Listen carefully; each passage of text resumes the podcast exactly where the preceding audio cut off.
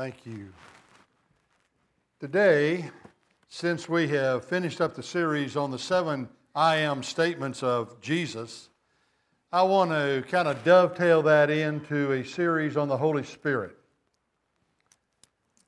John 14, verses 16 through 18, Jesus said, And I will ask the Father, and he will give you another counselor who will be with you forever the Spirit of truth.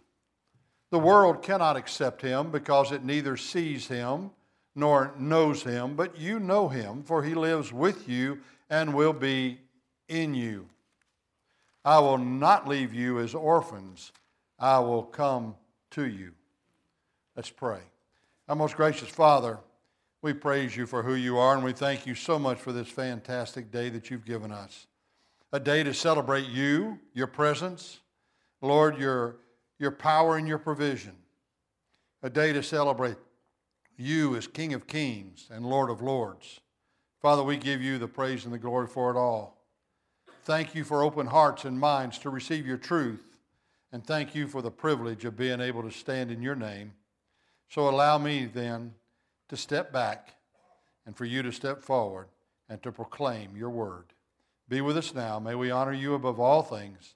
In Jesus' name we pray. Amen. Well, the Holy Spirit. I grew up in the King James Version, like most of you did. And so to me, it was the Holy Ghost. And kind of frightening when I thought about it. We didn't talk about it much. I'm reminded about the uh, Sunday school teacher who had her little elementary age kids there, and she was trying to figure out exactly what do I do to demonstrate the Trinity to these children. She thought and thought about it, and then she thought, you know what? I can get a big pretzel. One of those that is interwoven and, and has the three holes in it.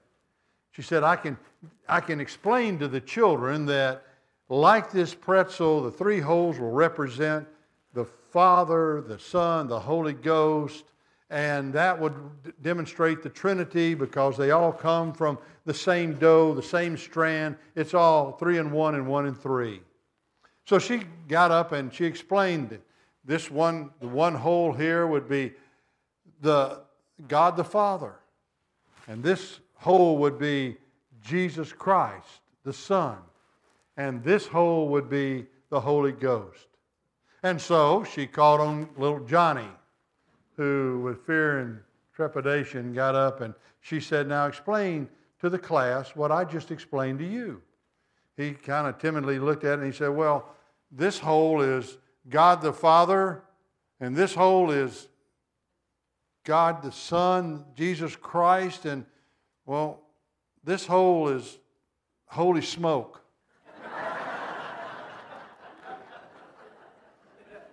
well, you know, as far as I was concerned growing up, it may as well have been because whenever I heard the pastor or the preacher proclaim from the pulpit about the Holy Ghost, the word when I was little, when I think about ghost, is that not scary? I mean, really? We talk about ghost in church, and we're talking about the Holy Ghost, and, and it was just a kind of a frightening subject to me. So I like as a young kid, like so many Baptists before me, didn't even talk about him. But we need to understand the nature, the person, the work of the Holy Spirit, and it is something to be excited about. It's with joy that I bring you this message today. As we look at John 14, Jesus is trying hard after the Last Supper to prepare the disciples for his ultimate betrayal, his arrest, his conviction, his scourging, his death on the cross, and his ultimate departure from them. They're having a hard time with this whole concept to begin with. So Jesus said that I will give you, I will not leave you as, as orphans, comfortless. I'm going to send you a counselor, a comforter. The word in the Greek, it literally is paraclete, it is a word that means literally someone who comes alongside you for the rest of your life. Well, Jesus said he would not leave them as orphans. I, don't, I think most people here understand what that means.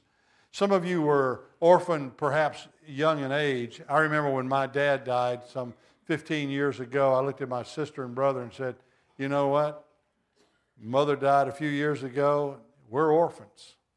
And it was, it's kind of one of those things where you, you think about how much somebody, your parents, mean to you and the thought of not being able to pick up a phone and call on them, or the, or the thought of not being able to relate to them in some way. There are still times, even to this day, that I, I desire to talk to my dad or my mother. But Jesus was struggling with this with the disciples. They, this whole concept of him leaving was, was an alien concept, though he had tried to prepare them for this particular situation. Well, Jesus said, I'll give you another comforter, another paraclete. Somebody's going to come alongside you. You'll find him. Now, we have clues of that in John 7, verses 38 and 39. Jesus said, Whoever believes in me, as the scripture has said, streams of living water will flow from within him. By this, he meant the Spirit, whom those who believed in him were later to receive. Up to that time, the Spirit had not yet been given since Jesus had not yet been glorified. Luke 24 49, Jesus told the disciples, I am going to send you what my Father has promised, but stay in the city until you have been clothed with power from on high. Acts 1, verses 4 through 5, this is in that 40 day period after Jesus' resurrection, where Jesus had been meeting with the disciples on occasions and trying to prepare them for his ultimate ascension into heaven and trying to help them understand that He's not going to leave them as orphans. He's not going to leave them comfortless, but will send another comforter, another counselor who would be with them. So in Acts 1, verses 4 through 5, Jesus, on one occasion, while Jesus was eating with them, he gave them this command Do not leave Jerusalem, but wait for the gift that my Father has promised, which you have heard me speak about. This gift. For John baptized you with water, but in a few days you'll be baptized with the Holy Spirit. John 15, 26 says, When the counselor comes, whom I will send you from the Father, Jesus said, the Spirit of truth who goes out from the Father, he will testify about me. John 16, 7, Jesus says, But I tell you the truth, it is for your good that I am going away. Unless I go away, the counselor will not come to you. But if I go, I will send him to you. So you see, there is obviously a difference between the Holy Spirit in the Old Testament and the one that comes after Pentecost. Because the Holy Spirit in the Old Testament was one of the three, three in one, the Spirit of God. And it's not an it, it is a he. Jesus referred to him as a person. And so this person of the Holy Spirit in the creation story uh, moved across the waters of the deep and formed the earth into what we know. So he was involved in the creation, in the creative process. The Holy Spirit was involved uh, in the Old Testament prophets, kings, and so forth. But the difference is, prior to Pentecost, the Holy Spirit was given and rescinded by God for his own purpose. We see where the prophets would be moved upon by the Holy Spirit, and when they spoke, they said, Thus saith the Lord, and would proclaim what God has mentioned. And there, the Holy Spirit would be given to them for that purpose of prophesying, and yet would be rescinded after the prophecy was given. So it was the Holy Spirit that was working on people. We see it in Gideon, we see it in Samson.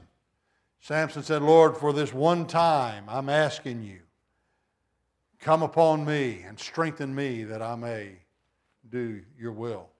And the Holy Spirit moved in Samson's life to where he had the strength to do that final act of judgment.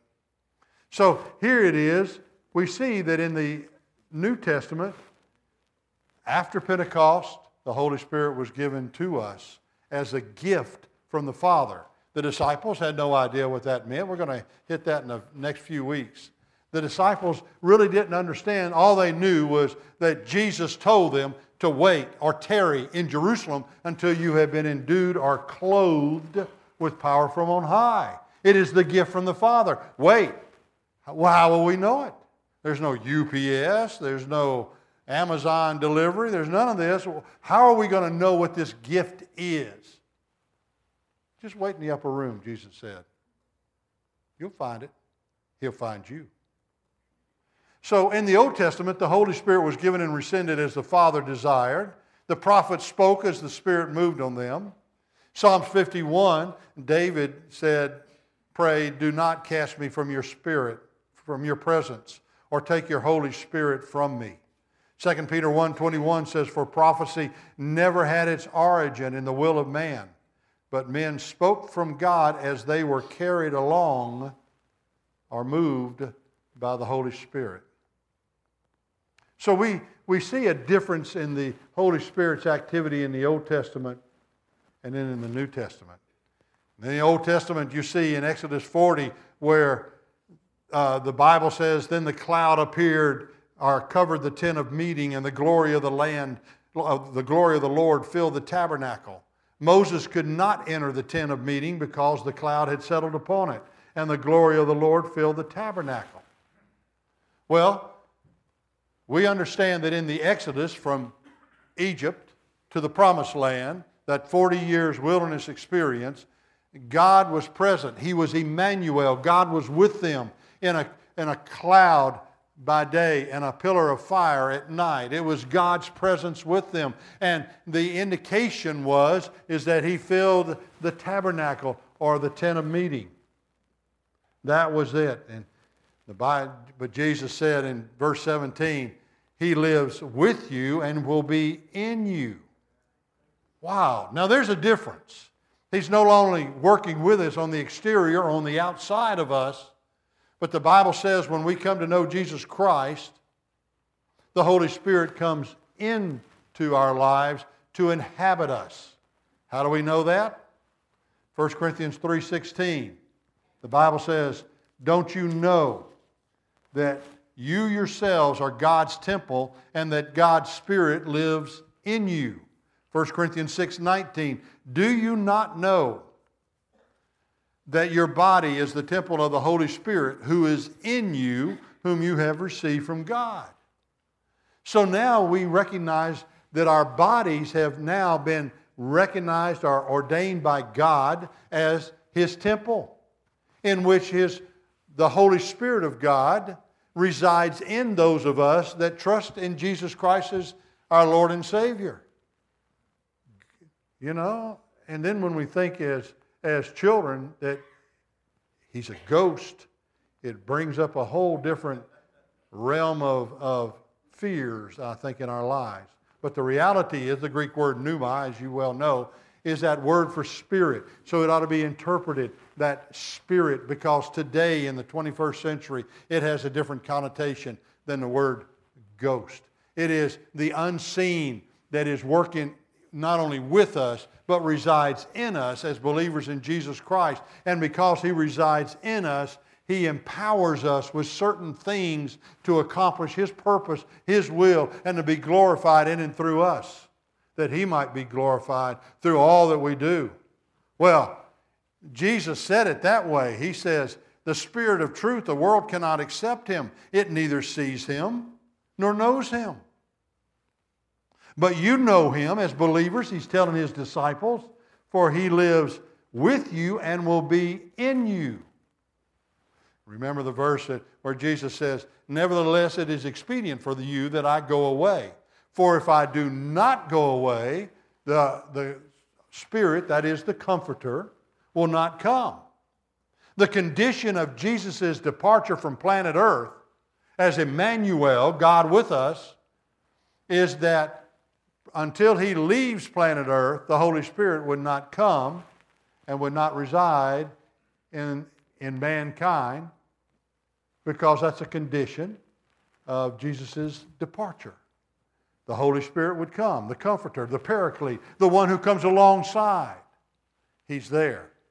Well, we're going to do some clarification in what his person and work is in the weeks yet to come. His work in salvation, how do we know? What does the Holy Spirit do exactly in and through us? How does he come? What is his purpose? What is his goal? What is his ultimate end in residing in us? Well, I will not leave you as orphans, Jesus said. You're not going to be alone. You're not going to be wondering what's going on. And, and then Pentecost hit. Oh, my goodness gracious. I love it. And then all of a sudden, we who know Jesus Christ as our personal Lord and Savior have been clothed or endued, as King James says, from, with power from on high. This dynamite, this dunamis, this, this Greek concept that, that is a power that comes externally and beyond this world. It's something that God and God alone clothes us with. It's the gift. It's the gift that keeps on giving and giving and giving every day of our lives. When we wake up, the Holy Spirit bids us good morning. And all through the day, He is working through our consciousness. He is working through our lives. He is working through our, our minds and souls to, to fashion us into God's vessel that is fit for His use, for His glory, so that we might be empowered to do the things that God expects us to do. Holy Spirit, He's given to each and every one of us as believers. Well, the Spirit of truth.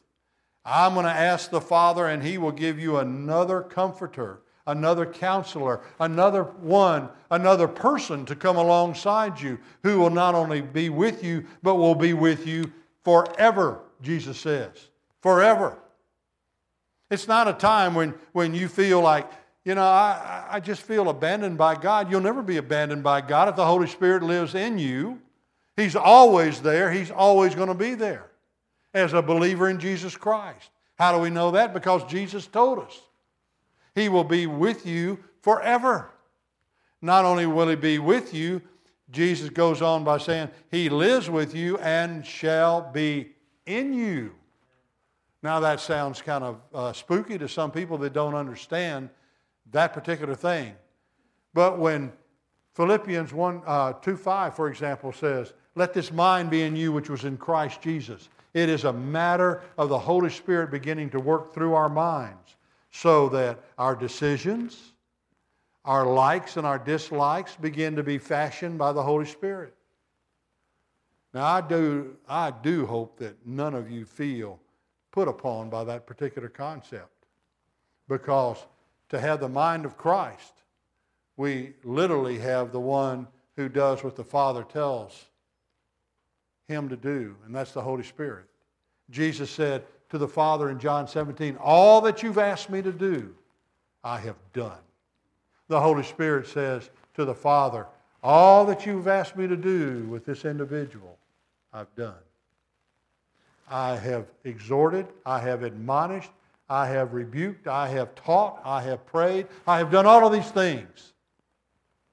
So, in your mind, in the heart of Jesus, we find the Holy Spirit being given to us as our counselor, as our comforter, so that we're not orphans. He doesn't leave us, He never leaves us. What did He say in that Great Commission in Matthew 28 18? All power in heaven and on earth has been given unto me, Jesus said. Therefore, go. How would they do this? How would the church go out on some kind of a commission? How would this particular uh, mission be accomplished by the, this ragtag group of disciples, these fishermen, these, these other people that, that join them? Some of them without education whatsoever. The only education they had was in the synagogues. And how would they go out into this world? How would the, the good news of Jesus Christ be carried forth? That's a great question. Well, I just want to whet your appetite to what's coming. Look over with me at Acts 2. Because in Acts 2, we get a, we get a good glimpse as to how that happens. So, as Jesus has told them to tarry in Jerusalem, to wait there until the gift of the Father has come upon you. How will we know? Wait. You'll see it. It's coming. So the Bible says that in chapter 2 of Acts, verse 1, when the day of Pentecost came, they were all together in one place. Why? Because Jesus told them to be there. They were in this upper room in Jerusalem. We know that. Suddenly a wind like, like the blowing of a violent wind came from heaven and filled the whole house where they were sitting. They saw what seemed to be tongues. And as they saw what seemed to be tongues, a fire that separated and came to rest on each of them. This ball of fire that just kind of separated. All of them were filled with the Holy Spirit. There's the gift of the Father to every believer who has trusted in Jesus Christ as his or her Lord and Savior. They began to speak in other tongues, not unknown tongues, other tongues. Now, at Pentecost, as they were all gathered together, we see that there were staying in Jerusalem, verse 5, God fearing Jews from every nation under heaven. How would this mission, how would this ministry, how would this uh, worldwide, global, gospel reaching process occur? Well, kind of like America now. If they didn't go out into the world, God brought the world to them. Now they were staying in Jerusalem, God fearing Jews from every nation under heaven. When they heard this sound, a crowd came together in bewilderment. In bewilderment, because each one heard them speaking in his own t- language. Now, lest you think there weren't many languages gathered together for this celebration of Pentecost. Utterly amazed, they ask, Are not all these men who are speaking Galileans? A little bit of prejudice there. These fishermen and other people that come from that low educated, uh, undeveloped, lack of economy place of this nation. These Galileans. How then how is it that each of us, those of you in my Wednesday night Bible study, by the way, I want you to see something here. Utterly amazed, they ask, Are not all these men who are speaking Galileans? Then how is it that each of us hears them speak in our own native language? Parthians, Medes, Elamites, resident of Mesopotamia, Judea, Cappadocia. Hopefully, you remember that from Wednesday night. Pontus and Asia Phrygia and Pamphylia, Egypt, and parts of Libya near Cyrene. Visitors from Rome, both Jews and converts to Judaism, Cretans. You remember that from Wednesday night?